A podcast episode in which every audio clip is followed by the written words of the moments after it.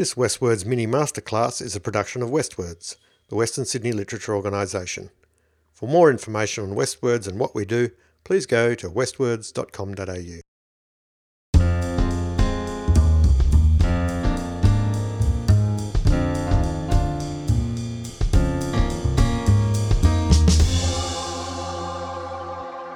Hello and welcome to the WestWords Mini Masterclass. I'm James Roy, I'm your host, and today I'm talking to Catherine Jinks. Now, Catherine um, uh, was born in Australia. She grew up in Papua New Guinea and later on she studied medieval history at the University of Sydney.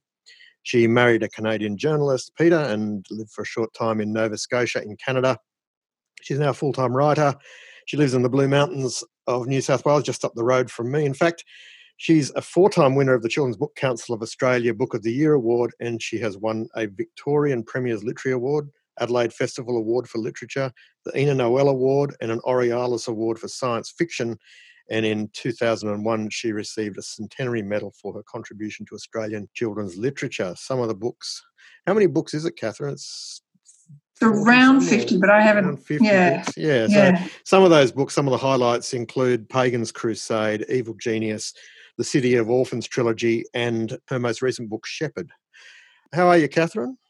Oh, well, stuck inside, but stuck you know. Inside, like everyone else. so, today we're talking about something that's quite close to your heart uh, as someone who's written a number of historical books over the years, historical fiction. Uh, the idea of language in historical fiction. Where would you like to start? I suppose I want to start with the fact that if you're writing historical fiction, even if it's historical fantasy fiction, because with fantasy in general, the thing you have to do is to make everything else as realistic as possible so that the fantasy feels real. So when you you know when you're doing historical fantasy, it's the same thing. You have to make the historical setting and everything as real as you can so that the fantasy feels real.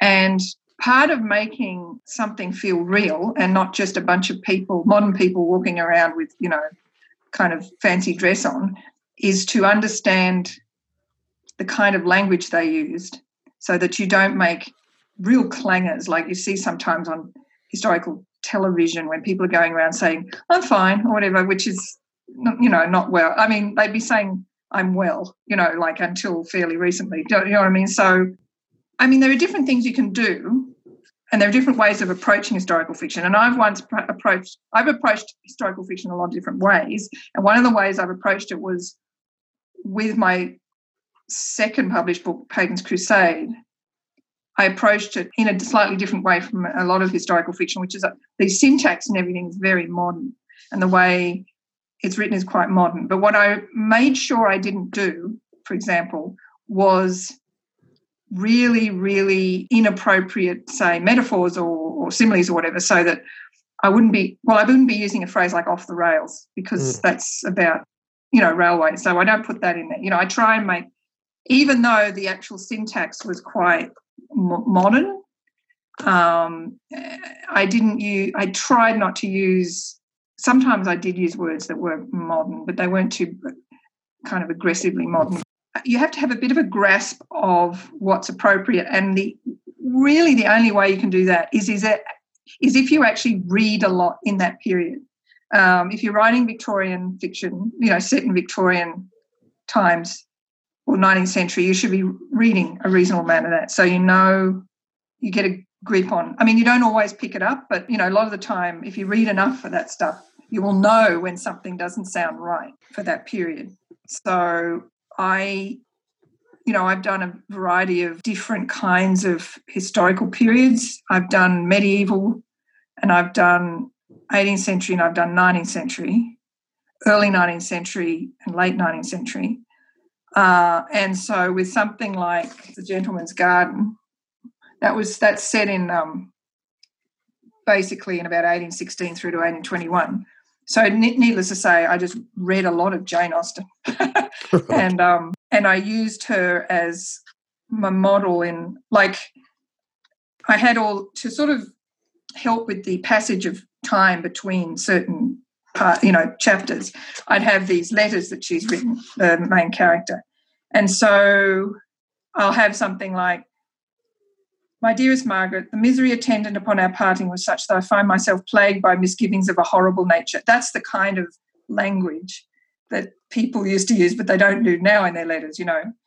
um, did I express myself with sufficient feeling? This kind of thing. I would have been utterly horrified at the idea that we start an email with hi, whoever. The, the idea that all that formality is just yeah. more or less abandoned. You know, yours faithfully and your dearest and your ever yours and all this kind of thing is, is pretty much evaporated from from modern yeah. day. Mm, I think basically one rather prided oneself on how well one wrote and you know constructed one's sentences in those days. It was a bit of a you know display of I don't know status class really. and yeah, um, yeah, yeah. And it's not just the the kind of words that were used and the kind of um, types of um, metaphors and so forth. It was also the rhythms. So if you read different periods of of of text, you you start to get a feel for the rhythms of, of the period. And that doesn't necessarily mean you have to write your entire thing in the rhythms, but the rhythms of the speech are very important, I think. So um, with me- with the medieval stuff, after like I wrote Pagan's Crusade in a really kind of um, as I say, modern syntax. But I did include in that actually loads and loads of biblical quotes because that was the whole thing about if you're going to do a medieval stuff, you have to know your Bible. You have to know it absolutely really well, especially the classic places to find things to quote in the Bible are the Proverbs and the Psalms, because uh, and also um, the Song of Solomon's pretty good too. So it, it's all always full of lots of um, really great figurative language and stuff that you can you can compare, you know, descriptive kind of things that you can use. And the, the thing about if you had any education in the Middle Ages in Europe, it was based on the Bible. So I had my pagan was educated in a monastery before he left it. So he tends to quote from the Bible quite a lot because that's what they would have done. And in my book, say The Inquisitor, which is about a guy who's a Dominican monk, he heavily quotes the Bible. I mean, and not only the Bible too. If the more educated you were, the better, the more you'd read various authorities and if you read any medieval stuff they're constantly quoting authorities you know church authorities to to show that a they're educated and b that what they're saying is true. So you know i'd be like um, i started off the book as, as a sort of a, a letter. It says when the lord appeared before king solomon and said unto him ask what i shall give thee king solomon replied give therefore thy servant an understanding heart to judge thy people that i may discern between good and bad such was the prayer of Solomon, and such was my prayer too for many years as I strove. So, you know, you'd be constantly quoting St. Augustine or Bible or something like that to kind of indicate that you were a serious person. So that's why I really got into knowing my Bible when I was doing all this medieval stuff. And like with the with the rhythms as well. Like if with something like that, that was a there's a really long first sentence or second sentence or something on that book. Um, and that's because if you get somebody like like if you read the, the say this is a uh, a letter from Innocent III in um, 1207, right? Since those who fight for liberty of the church ought to be fostered by the protection of the church, we, by our apostolic authority, have decided that our beloved, who in obedience to Christ are signed or are about to be signed against the provincial heretics, from the time that they, according to the ordinance of our legates, place on their breast the sign of the quickening cross to fight against the heretics, shall be under the protection of the apostolic seat and of ourselves, with their persons and lands, their possessions and men, and also all of the other property. And until full proof, proof is obtained of their return or death, all of the above shall remain as they were, free and undisturbed. That was one sentence. and that long kind of sentence. They love it. And it's pretty well structured. You could pretty much tell what they're saying, but it's really long. And so, you know, the rhythms we aren't used to those kind of long sentences. Anyway, but you, that, basically what I mean is that when you're doing different periods, um, you just have to know the rhythms because so much of writing, I think there's not enough talk when talking about writing about rhythm and how and how vital it is and the pace. Um, to know your rhythms, your historical rhythms for a particular period, and also the, the the kind of use of language. The reader needs to be prepared to go with you on that. Yeah, I mean, you can't reproduce it exactly, but I don't know, you just have to have a sense of how far you can push it. You can't necessarily imitate exactly because somebody's not going to maybe put up with the sentence as long as that papal sentence there. But if you can push it as far as sort of modern taste will take it, I think that's. Um, and also remembering, say, with that um, book, that Gentleman's Garden, which was kind of written as a vague copy of Austen. I could do that because it was a romance, and a lot of people who'd be reading a romance would be Austen fans anyway. Well, that that's interesting because actually my next question, which I'd written down here to ask you, was was this: you know, if you're trying to describe the way someone feels about someone else in in a in a modern sense, when we we are very kind of succinct in the way we describe affection for someone, for example. At what point do you go, okay, this letter that back in the days of Austen would have been considered incredibly heartfelt and intimate and tender is actually making my readers go, "Oh, just get on with it. Tell them to love you already. you love them already." how, how, do you kind of? I guess is, this is what you mean, where you say you have to know how far to push it. Is that what you're talking about? Well, I think okay. For example, one of the things you can do, particularly if you're doing it for kids, is not to like if is not to put it in the first person. Like, like with the Inquisitor, that's in the first person, so his his thoughts and everything seem to be tend to be a bit um, more like the old fat, you know, more of the period rhythms and word usage. But for a kid, it's more difficult unless you're going to do it like Pagan's Crusade, which was more, um, you know, modern. With with um, say Theophilus Grey and the Demon Thief, which is 18th century, mid 18th century. I I made the narrative fairly simple and straightforward. It was more the dialogue to give the feeling of period, the, the period atmosphere, it was more to do with the dialogue, which would have been a little more loose anyway. So, with things like the other, okay, the other thing you could, you, you particularly do in the 18th and 19th century is master the the um, the slang. If you're in the um, in the sort of particularly if you're you're in a sort of lower lower economic group like like the demon thief and um, city of orphans were you went off to the internet and there's these amazing glossaries of kind of 18th and 19th century slang, which you immediately print out and then you use them um, when you need them in, in some of this um, dialogue. And that will help you give the flavour without being too hard to stomach, I suppose.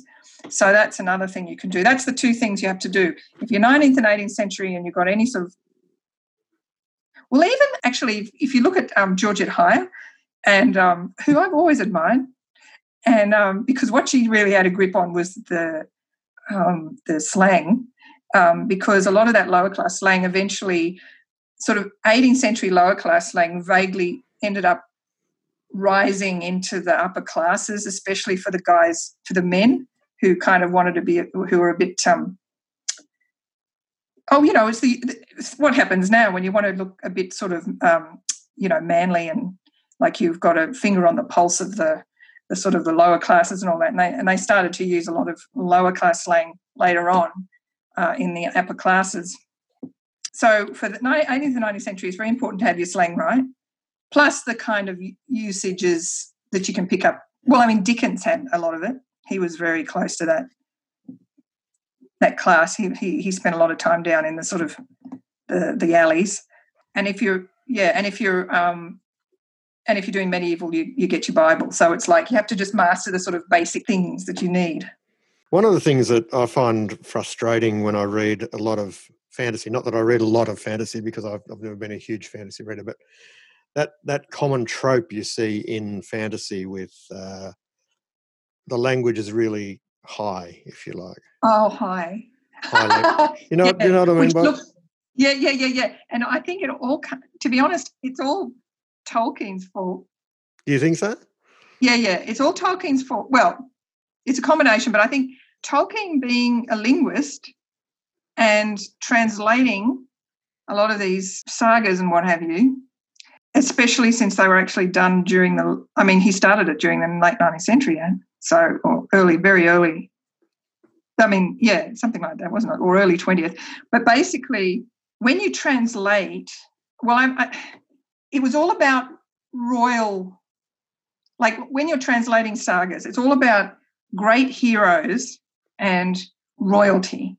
Yeah. And when you're talking about those, it's always in elevated language because that's how people were trained to do it. I mean, when you look at people, I think these days don't understand how trained people were in language once. And when you look at, say, right back to the Romans, and you had somebody like Cicero, um, it was all about um, rhetoric and how you had particular ways of structuring language that you, you you were supposed to use those ways to elicit noble feelings or noble thoughts and all of that kind of stuff. And and then that went on to when you were talk when you were talking about historical you know when you were writing about kings and things and you were being you were usually on the payroll and you were trying to make them look really good. And so you'd be using these wonderful elevated language sort of thing. So and in the sagas it's the same because you're trying to make heroes look like heroes and what have you. And I think what happened is that he took that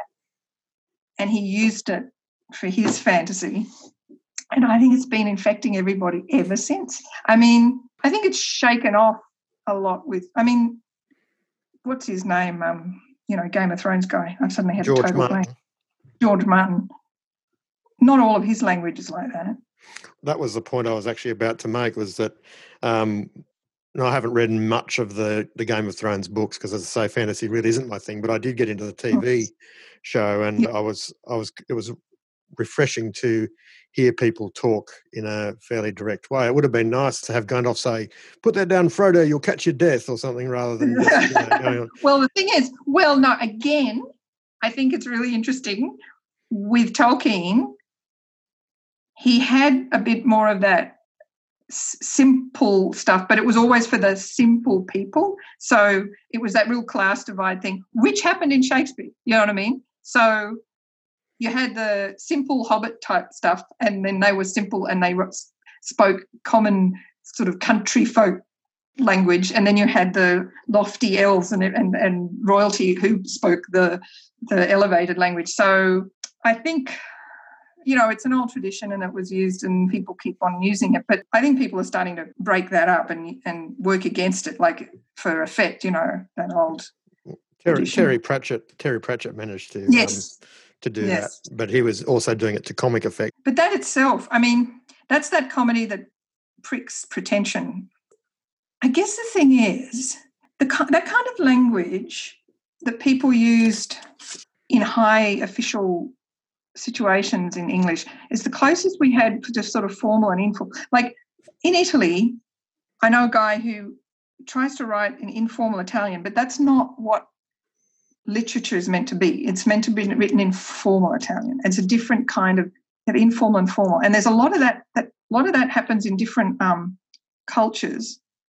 The sense of formality in language which is about respect and even in sort of japan and so forth just i mean even just the, the formal you and the non non-formal you in italian or something like we don't have that sense so it's been very easy to break the whole formal language thing down entirely it's in ra- it's in ruin now like you can almost you can almost nobody use really formal language. They use corporate speak instead or, or something. You know what I mean? It's um I don't know where we got onto this, but anyway, it's just an interesting But it, but even even just this the way then when when you were speaking, you're saying you do it this way and you do it that way and you approach this way. Whereas if you would it would take a simple change of one word in there to change to one does it this way and one approaches it That's this right. way to completely shift the tenor of what you were saying. So you know we, we still do it a little bit, don't we? Yeah, we do. But I, I suppose what people have to think about more so when you're writing historical fiction is to really think about language and how people use it. Because when you write uh, contemporary stuff, you just launch right in and do what you have to do, especially if it's first person. You know, you're just pretty much using the language of the everyday and you don't even think about it as much. You still think about how you arrange it and everything. But stepping back even further and thinking of the social usage of language and and the um, class and language and all of that kind of thing is you have to give it way more thought if you're writing historical fiction than you're writing contemporary. Well, I guess that um, you, it, it's giving subtle cues, or maybe not so subtle in some cases, but it's giving subtle cues to the reader about where someone is positioned in a scene. For example, if somebody is in a particularly formal scene, but they're speaking in a in an informal kind of way because that's just how they talk. That that how would how do you use that to increase the tension in a scene or whatever? Is is that is that a something you would use in that way? One example would be my little um, hero of Theophilus Grey in the Traitor's Mask. He's a link boy who, so he's the bottom of the barrel. He just runs around lighting people's way because there wasn't any street lighting um, at night. And he, at one point, in the, there's a scene where he meets up with Henry Fielding, and Henry Fielding, of course, was a real person who wrote novels, but um, he was also the local police magistrate around uh, Soho and everything. And I just had, and he he used to use because my hero Philo is a bit of a spy because he gets around so much and he knows every street and every person on them. So he's quite a good person to ask to keep an eye out for people or to look for things. But so he drops in to see Henry Fielding in the um, in the very first um, sort of police station there, and um, I just remember he's he's sitting here. He goes in and Mr. Fielding asked poor old Philo, "Did you hear about the new gin bill?" Um, I expect to see a drop in street crime and an improvement in children's health. I said as much in the pamphlet I published last week. Oh, I, Philo, hadn't heard about this pamphlet. What, what was it called? An inquiry into the causes of the late increase in robbers with some proposals for remedying this growing evil, in which the present reigning vices are impartially exposed, and the laws that relate to the provision of the poor and the punishment of felons are largely and freely examined. so just, you know, that's a really a contrast because if that's the um, if that's the title, I can't wait to read the preamble. I know, right? But I just love throwing that in with poor little Philo, like, okay. Okay, I thought it was going to be called "Why Kids Aren't Bad Anymore." Yeah, that, that's right. So yes, it was it was an almost nasty attempt to show how incredibly sophisticated Henry Fielding was um, compared with poor little Philo. Okay. So pretty much coming to the the end, but one of the last questions I'd like to ask you, and, and I'll give you an example of what I mean before you I get you to address it. One of my favourite historical shows is Deadwood. Oh, I love the language in Deadwood. Okay, so let's oh. talk about let's talk about that because it's it's very it's quite dense language. He talks they talk very fast. They pack a lot of stuff. It's got this interesting, a bit like the old um, NYPD Blue syntax, where it's it's kind of the the language curls on itself again, and it's a little bit. You got to pay attention. You got to work hard. Um, the West Wing was a bit like that, but let's stay with Deadwood. But the the main question I have about that is is the lang the vulgar language that they use because there's a number of terms that they use a lot and they're words that I, I can't repeat on this PG-13 podcast but there are certain words that these days are kind of at the top of the pile in terms of vulgar words that Swearengen in particular uses liberally. But I feel confident that back in the 1850s they goddamn was probably considered you know right near the top of the pile what what was your take on the way they they co-opted modern vulgarities in in a world that probably didn't use those words. I actually think if you look at some of um, the records to do with the convicts coming over, there was actually more, um, you know, that that kind of language happening than you would think. Um, I know F word was being used and the C word was being used quite a lot. Um, I remember reading about the um, the female factory and the women in there and how they would throw the c word around a lot, especially yeah. the guards, to kind of really upset them. I'm not sure about the CS word.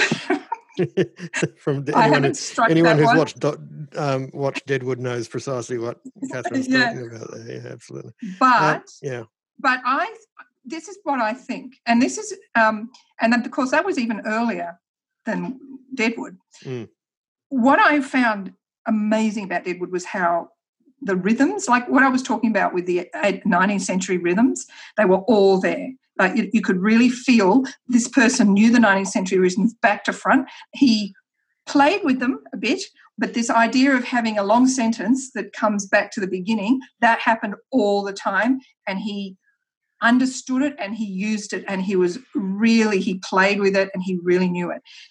The fact that he was so well acquainted with that with that syntax and the way people spoke in a formal sense he he obviously took the step to think okay if you read all this if you read things that way you probably spoke that way to a degree as well. And i think he's right. I do think he's right. I think that's part of the reason why now you would look at some of these speeches that people gave and think oh my god i would just die of boredom if i had to sit through that but in those days that's what they were used to however and and so yeah so I think he was right in thinking that people probably spoke more like the written, this sort of elegant thing. But putting in all that language, because he was so right about the other thing, I would give him the benefit of doubt on that. I think he might have found it somewhere. It might have been not as freely used, but I wouldn't be surprised, especially out in the you know Wild West, if there was a bit of that usage. Not in all classes of folk, it has to be said. You know, um, but again, that points to the that sort of points to what you were saying earlier that in many cases people were speaking that way unnecessarily to to present themselves as being more educated than perhaps they were. Because I mean, around about the same time, Abraham Lincoln presented the Gettysburg Address, which was 272 words, and it's renowned for being this incredibly powerful but succinct kind of thing. He didn't have anything to prove to anyone effectively. Yeah, I guess that's right. I mean, I suppose, in a way, you know, it goes back to this whole rhetoric thing. Like people mm. studied language in those days because people listened to it. You know, it wasn't all visual the way it is now, you know. People, and it's all these quick cuts on television. You never let anybody speak for any length of time unless it's one of these special sort of discussion programs and all of this sort of stuff. People don't have as much patience but people learned about presenting words and how to do it properly. Kind of weirdly ironic that that Donald Trump is he's not really following any of the rules of proper um, oration. He's not really an orator. No. But he still clings to this he idea that if you're going to be in a radio, you've got to talk for two hours about something. Well, he understands clickbait. It's all it's just little phrases that he picks up on because in a way, you can see it. He's kind of got this real child's like level of attention, like a child's attention span. So he will pick up on things that other people will pick up on too, because they've got children who spend, you know, like he can appeal to people who haven't got very long attention spans because he he doesn't have one, so he can pick up exactly what he thinks is important and throw it out there. Where you know, like that's that's a different kind of ability, I suppose. And we're, we're kind of getting off the historical thing. Yes, now. we are. I know we should. Probably. Hopefully, one day it will be historical and we can look back and laugh. But at, at, the, at the moment, it's a bit of a horrible nightmare, actually. Look, I suppose when you're writing historical fiction, everybody very much focuses on, you know, making sure they know exactly what the footmen wear and, um, you know, exactly, you know, what building was where in London or exactly you know what the rules were governing funerals all this sort of stuff. I mean we're talking right down to people's cups and plates you know. Everybody tends to really try and master the historical detail. But often there's that one problem where they f- forget to look at the language that they're presenting it in. That's that's where it really that's where people have this immense mastery of the historical period but they don't have a mastery of the sound of, of the language of the period. And that's what you have to remember to do. And I suppose, um, you know, I've, I've, recorded a couple of podcasts this week for this particular series. People talking about world building, and I suppose, in a sense, this idea of yep. getting the language right is very much a part of that world building, isn't it?